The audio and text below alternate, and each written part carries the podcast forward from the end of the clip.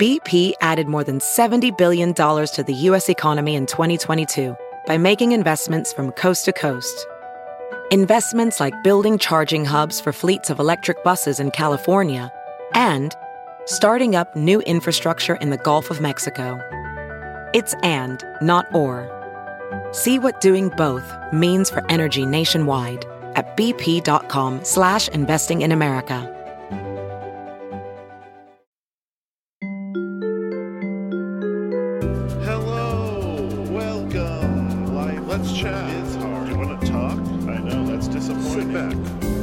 Work this How's out. It going? What are we doing here? Where are you going? Hey, hey there. Wow. It's not always easy. It's amazing if you think about it. Let's think this about this. Strange. I have some thoughts about that. Life is hard. Trauma bonded. but like it's just so ridiculous to think that baking is just for women i i know it's because it's in the house but like everyone likes cake Yeah. I feel like he learned, he's like, okay, I guess I can't bake a cake. It's like, that sucks. it feels like it should be cool isn't it cool to be able to make one It's, it's really cool. it's really cool no matter who you are. oh god i made a cake what does it mean i'm a girl i'm gay uh...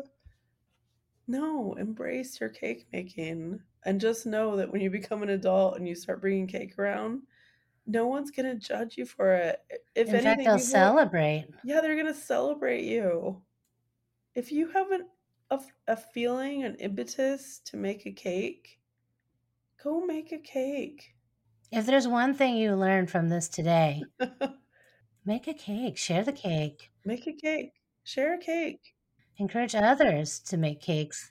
There's nothing bad about it. There's nothing bad about it at all.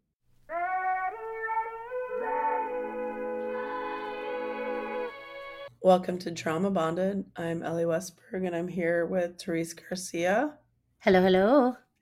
And today we're discussing this is actually happening, episode 294 What if you shot your girlfriend? Daniel grows up rough and tough, lots of instability and violence. He survives in different worlds of gangs, drugs, and guns. He decides to give his life to the army and he is wildly successful in that cause, though he comes home directionless and with a traumatic brain injury and PTSD. Eventually, he meets Jessica and his life seems to fall into place. He's stable, he has a job, he's on his meds, he you know, takes care of family. He's pursuing acting and music. Then one terrible night, his reckless actions become the defining moment of his life. And full disclosure, I'm the showrunner for This Is Actually Happening, and I have the privilege to vet, vet stories and conduct pre interviews before they go to Whit for the final interview. And T knows nothing about anything. She comes in fresh. And this show, Trauma slash Bonded, is for the listeners a space where we can talk about each episode, digest it, and reflect on it with empathy and also a bit of levity. And I do want to say that I'm sorry for my voice, um, but somebody might like it as well. It's like raspy, smoky. Some people like raspy voices. My voice sounds like a chipmunk, so. An agreeable chipmunk.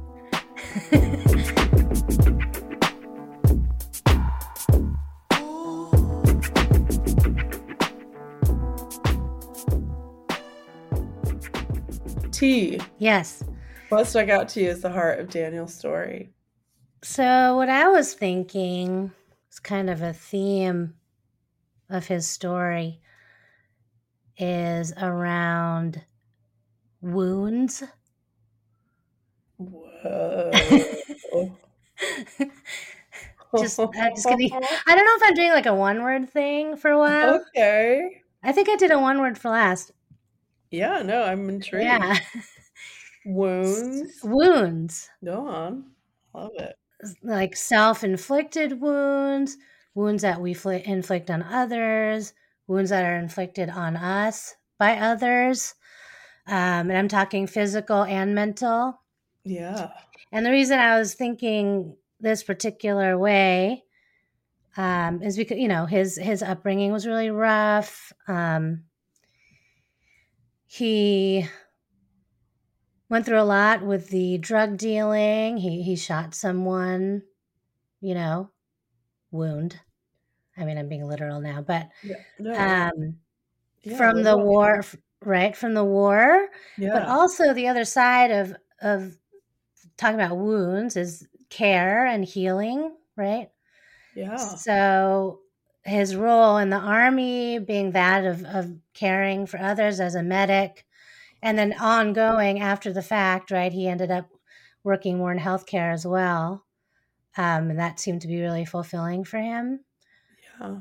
Um, and then ultimately, right, the wound that he inflicts on Jessica, um, that becomes kind of a kind of an unhealed wound for himself Yeah. um, that he he needs to care for and heal from as well. That's a really great metaphor, T, especially thinking about like him going forward in his life. It's almost like he won't allow himself to heal about the Jessica thing. hmm And he thinks that he's honoring her by keeping that wound open. And it's it's like if he doesn't have that wound, in some way he doesn't have any reason to stay clean or any reason to stay focused. It's like that it's like that wound is everything for him. It's this thing that he's going to take care of the rest of his life. Mm-hmm. Because to put your your name and your story out there like this when you've done something like so fucked up is like you're being as vulnerable as you can be and you're inviting like trolls and haters and negative comments all the time because he does you know different podcasts and stuff. And it's like he just he just is willing to take it all all for her. Hmm but um i think the heart of the story or the heart of daniel's story is it's the difficult pain of when you can only blame yourself. Mm. It just made me think of all of these things like how do we move past those moments especially when they're life changing or they cause negative horrible negative effects on others? Uh, we can accept forgiveness from others but can we forgive ourselves? And how does redemption work? How can we be redeemed? You know in this situation we've got kids that are growing up, up without their mom and that will be a trauma that rings in their lives forever. And how how does he make amends with that? We're we're obsessed with blame right? If something bad happens we should be able to assign blame to someone. It's human of us to to assign it. But it's when it when it's assigned to us when it's assigned to me like what what do you do with that? What do we ask of others? It's like this uh, the true test of the golden rule. If we're able to assign blame to someone else perhaps we could show them mercy or grace or forgiveness because those are gifts to give and we'd hope it for ourselves. It's just it opens up all these big ideas about how to accept accountability and and ask for forgiveness.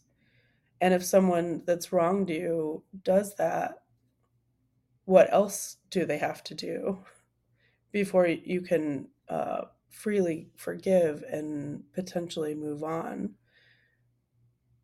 And balance that out with the idea that it's okay to cut someone out. Like if someone hurts you over and over and over again and says sorry and you forgive them and but they don't take action to change themselves or stop it from happening again like you're allowed to root them out like how, how do you protect yourself in those situations? I, I don't know i feel like this episode opens up all those sort of avenues for oh, discussion. Oh yeah, but if if you're blaming yourself and you keep doing the same thing over and over again, you can't really separate from yourself.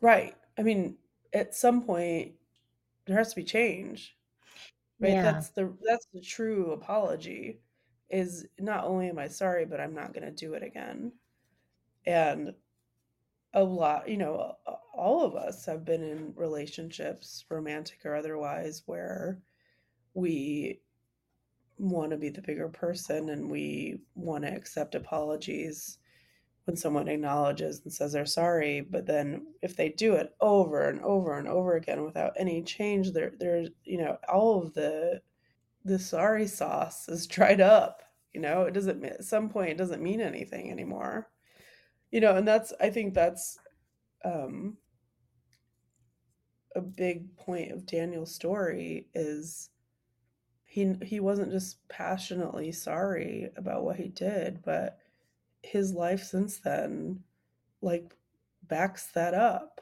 It it reinforces that apology. His her father says my daughter died for you so he doesn't drink anymore because of her. Like he he sees that clearly. Hmm if he started drinking again it would be as if he went and dug up her grave and spit on her body you know? It it is the ultimate test case or the ultimate example of doing something terrible saying you're sorry taking accountability and then actually making changes so it doesn't happen Mhm. again. And he does that.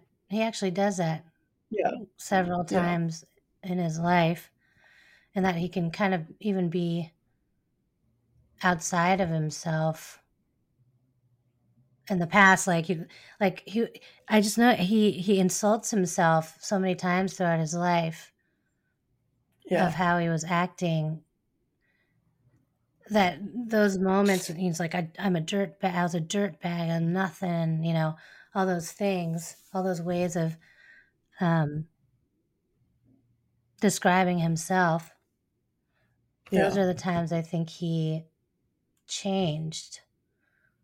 Yeah but he says it himself.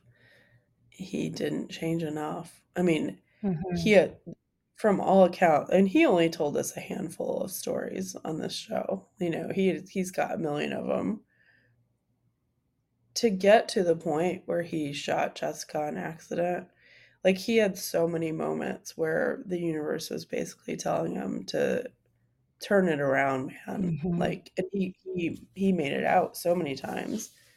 Um you know thinking about that first incident with a gun that he talks about. He's talking to a drug dealer the lights go out and he just shoots two shots. And he gets out of this. Yeah. And yeah he avoids arrest he gets rid of the gun the guy doesn't turn him in and he says it himself he learns nothing from this. And it was as if the universe was like giving him this like trial run you know Mhm. so that he could learn something from it. But he doesn't. He go, he goes into the military. And man like if you think about his whole story and when he talks about being in the military it sounds like when he he really felt like he was achieving the most. You know it was something that he was really good at the fact that he finished boot camp. He's around all this live ammunition all the time. He survives this like daisy chain bomb. He's on the front lines you know doing medic shit and training people to do medic shit. Like and he goes there expecting to die. And he doesn't and then he leaves there and again it was like the universe was preparing him all these ways to avoid this future and tragedy and he just doesn't abide by it I I'd like to mention though, even with that first shooting, yeah there's there's these moments when you're like, why did he do that? Like he went and visited him in the hospital after he shot him, and like when he there's these moments of care that keep coming in. he's a caring guy. He said he doesn't have malice in his heart. Hmm he didn't want to he doesn't want to murder anyone. He doesn't go anyone to murder anyone. But the point is he gets away with it. Hmm he gets to he gets to go see that guy in the hospital he it's not like he showed up at his funeral and had to apologize to the guy's mama. Like he got to he got to go to the hospital and apologize to that guy. And honestly this is mostly what life is for most of us right? Like we are all making mistakes all the time but usually they're just some little fuck up that we can apologize for. It's rare that it's a fuck up where it takes someone's life, Mhm. right? That's like a next level kind of fuck Yeah. up. So we're, we're most of us are escaping these sort of tragedies all the time. And I'm not judging him at all. Like I, I think about myself all the time and all the ways that I could have really fucked something up really, really bad. Like there could have been far reaching consequences for what I did. And, you know, I I didn't. And but it just it's just it's just a matter of like a few seconds, a few feet, or a few whatever that can make all the difference in the world. But of course he has care. Of course he doesn't have malice in his heart. And we'll get to the incident. Let's let's back up for a second. Um I mean Daniel is passionate, he's frank, he's funny as hell. He's sincere as fuck. I loved it when he talked about having an Italian family, but it wasn't one that like ate baked ziti and and Pinot and got along. Not like that. Can we talk about he moved 32 times before he was 18 years old? That's crazy. That's got to take a toll on you. Yeah.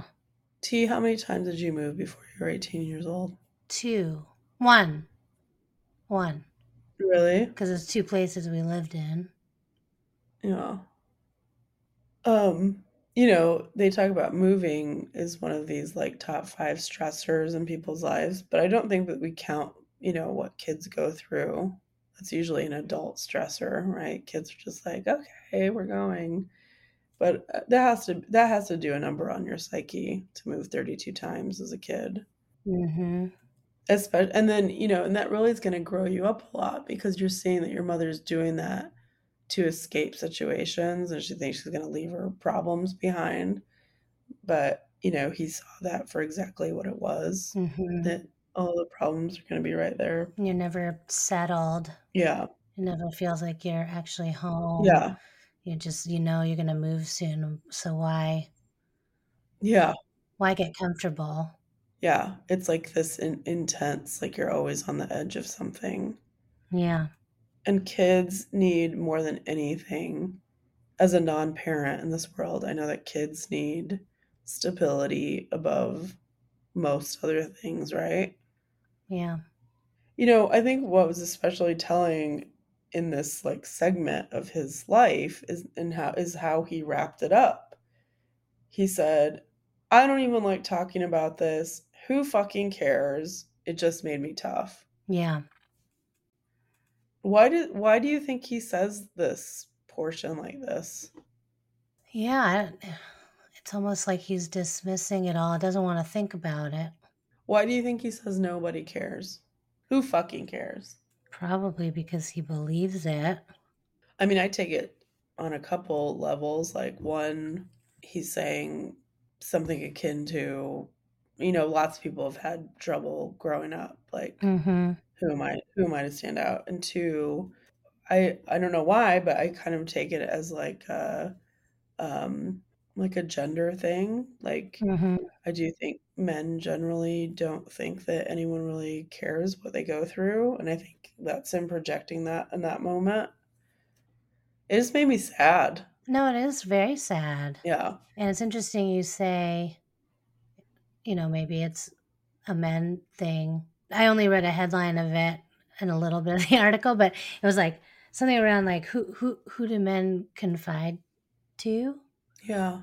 Um and it was like pretty sad. Like a lot of like all the answers were just some of them was just like nobody, you know, or my dad, but he's passed, you know.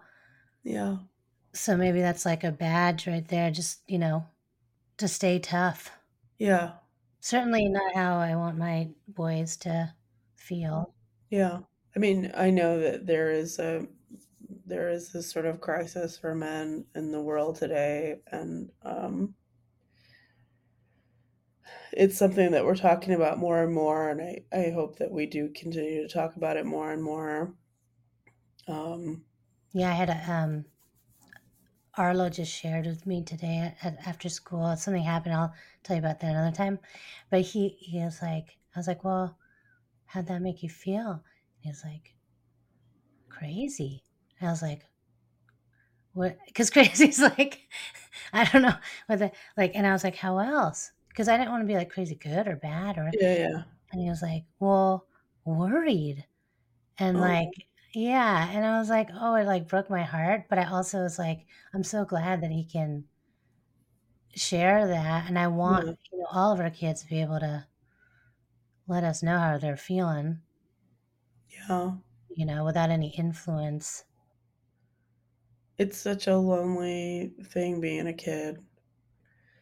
And I do think, you know, it does it's it gets like some kind of weird mockery, but girls tend to tell their girlfriends everything, you know, and it's mm-hmm. not met with a lot of judgment. It's met with like kindness and acceptance and let's talk it out and figure it out.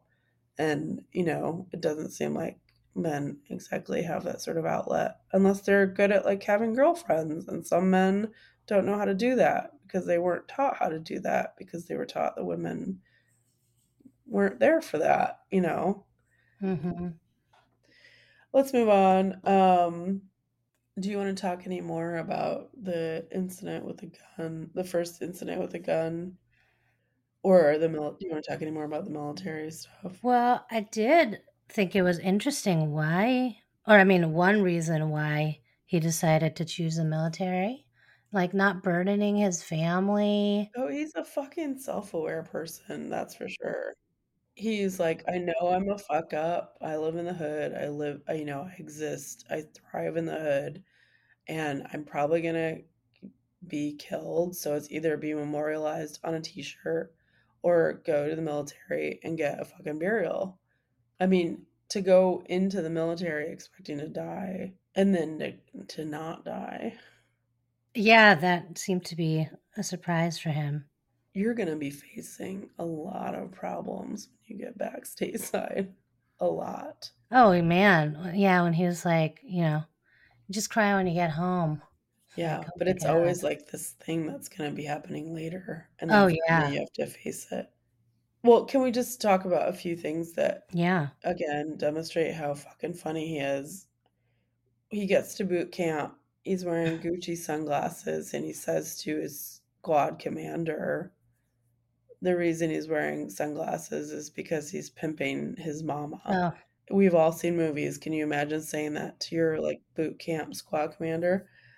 And then he says he basically characterized his whole stay there in boot camp as pushing Georgia closer to Florida, which I thought was an amazing uh, metaphor. what did that mean? I think it's because he was doing so many push-ups.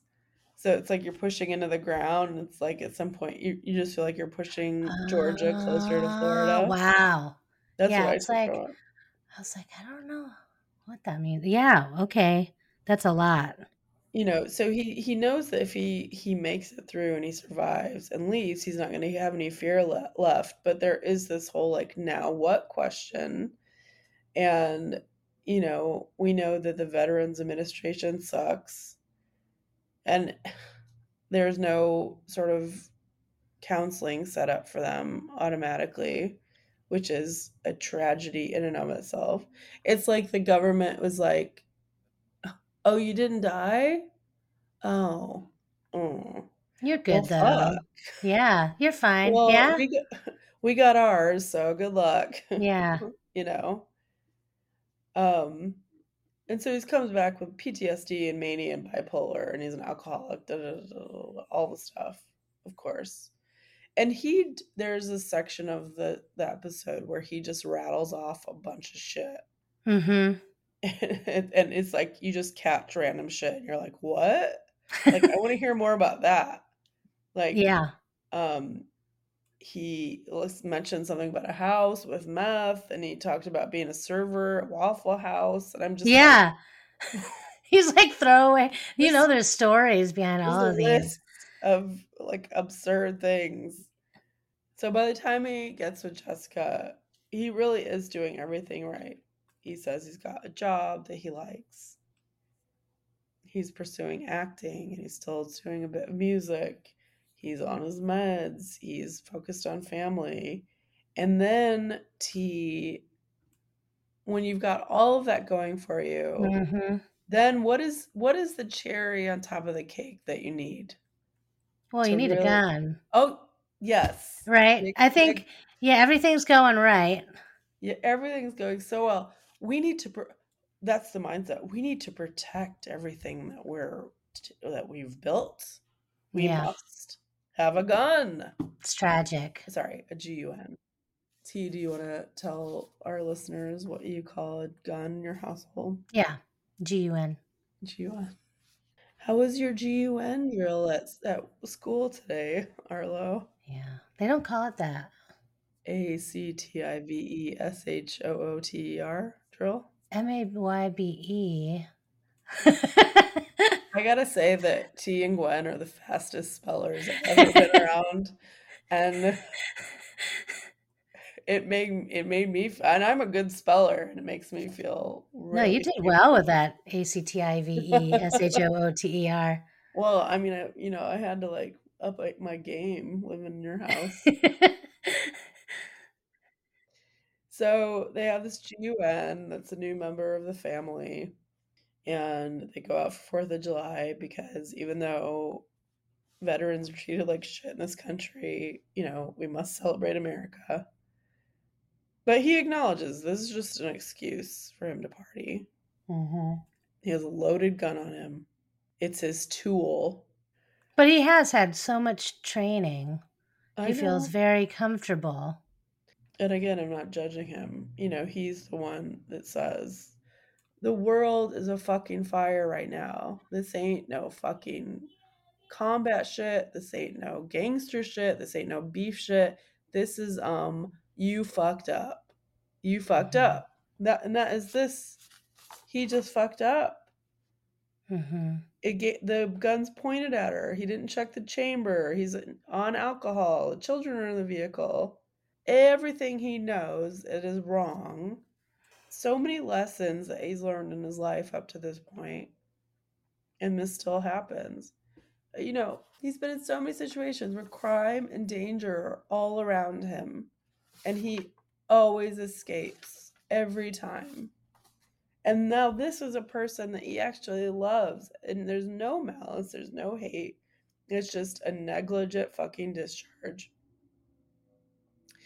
And I want to say this again, reinforce this, and he says this in the episode that he is not asking for sympathy, like truly.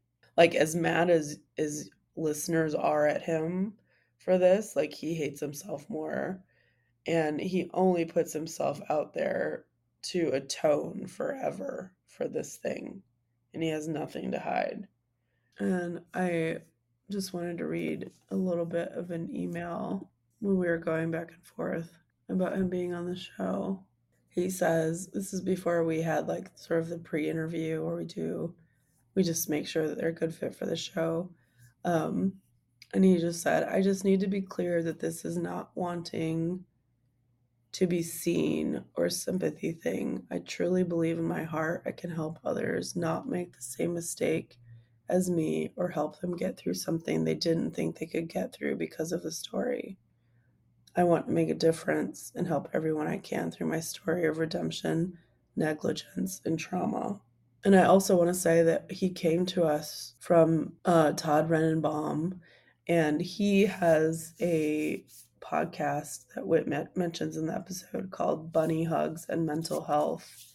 I would encourage you to go listen to the interview with Daniel on his podcast. Um, and then Daniel also did send me an uh, link to an article about this case, and he read a statement during the sentencing hearing, and he says, "I will never forgive myself for this accident." but I will honor her memory with all my heart, just as I honored her and her daughter when she was with us. I am truly sorry. I was supposed to protect her. That was my intention, and I failed. I love Jessica dearly. Life will never be the same without my beautiful girlfriend, and I'm so sorry. So sad. So, you know, he talks at length about sort of being in jail. He talks about girlfriend killers or just above ped- pedophiles. Mm. Um, I mean, what do you think, T? Like, what do you think uh, the punishment uh, should be for someone that does something like this? Lifelong criminal by his account actually hurt someone that he didn't mean to. It was an accident. What does he deserve? That's a that's a toughie, I think. But it was an accident. Yeah. I think the big confusion is if it was an accident. Yeah. I think actually justice was probably done. I mean, he did he did serve nine and a half months. Yeah. and it sounded like it was shit for him. Um, you know, originally when they were going to charge him with first degree murder, it was going to, he had like 13 years he might have to do. Um, and I think the proof is in the pudding, right? The fact that he did get released and he's on probation. Um, he has completely changed his life to honor her as he said he would. I don't think anyone deserves solitary confinement, but that's a whole other But he put himself in there. I know, but yeah, terrible. Yeah. What do you think about what he said when he said um, he accepts her son's revenge? Well, they haven't talked, right? Right. Well, and he he might get to an age where he he does want to confront Daniel about taking his mother. And by all accounts, it sounds like Yeah. Daniel is willing to accept that and however it looks. Yeah. You know, these kids were just, you know, six and nine when this happened. It's not old enough to really know what's going on or to understand the bigger picture, the long reaching effects. But these, both of these kids are going to get to an age where they have a better vocabulary about what happened to them, better understanding, and they're going to have anger. And it sounds like Daniel's ready to accept whatever comes his way. He knows that this is not dead and buried that this might come come for him at any moment and he's okay with it He probably feels like he deserves whatever will come. Exactly. know? exactly but he has so much love in him and he really does seem to be living his life to honor her thank you for listening this has been an episode of trauma bonded you can find our show where podcasts are kept if you like us please rate and review us on apple or other places or reach out to us on instagram and tell us what you really think about us or anything or anyone nothing is censored it's a free for all. It's Hunger Games over there on our Instagram.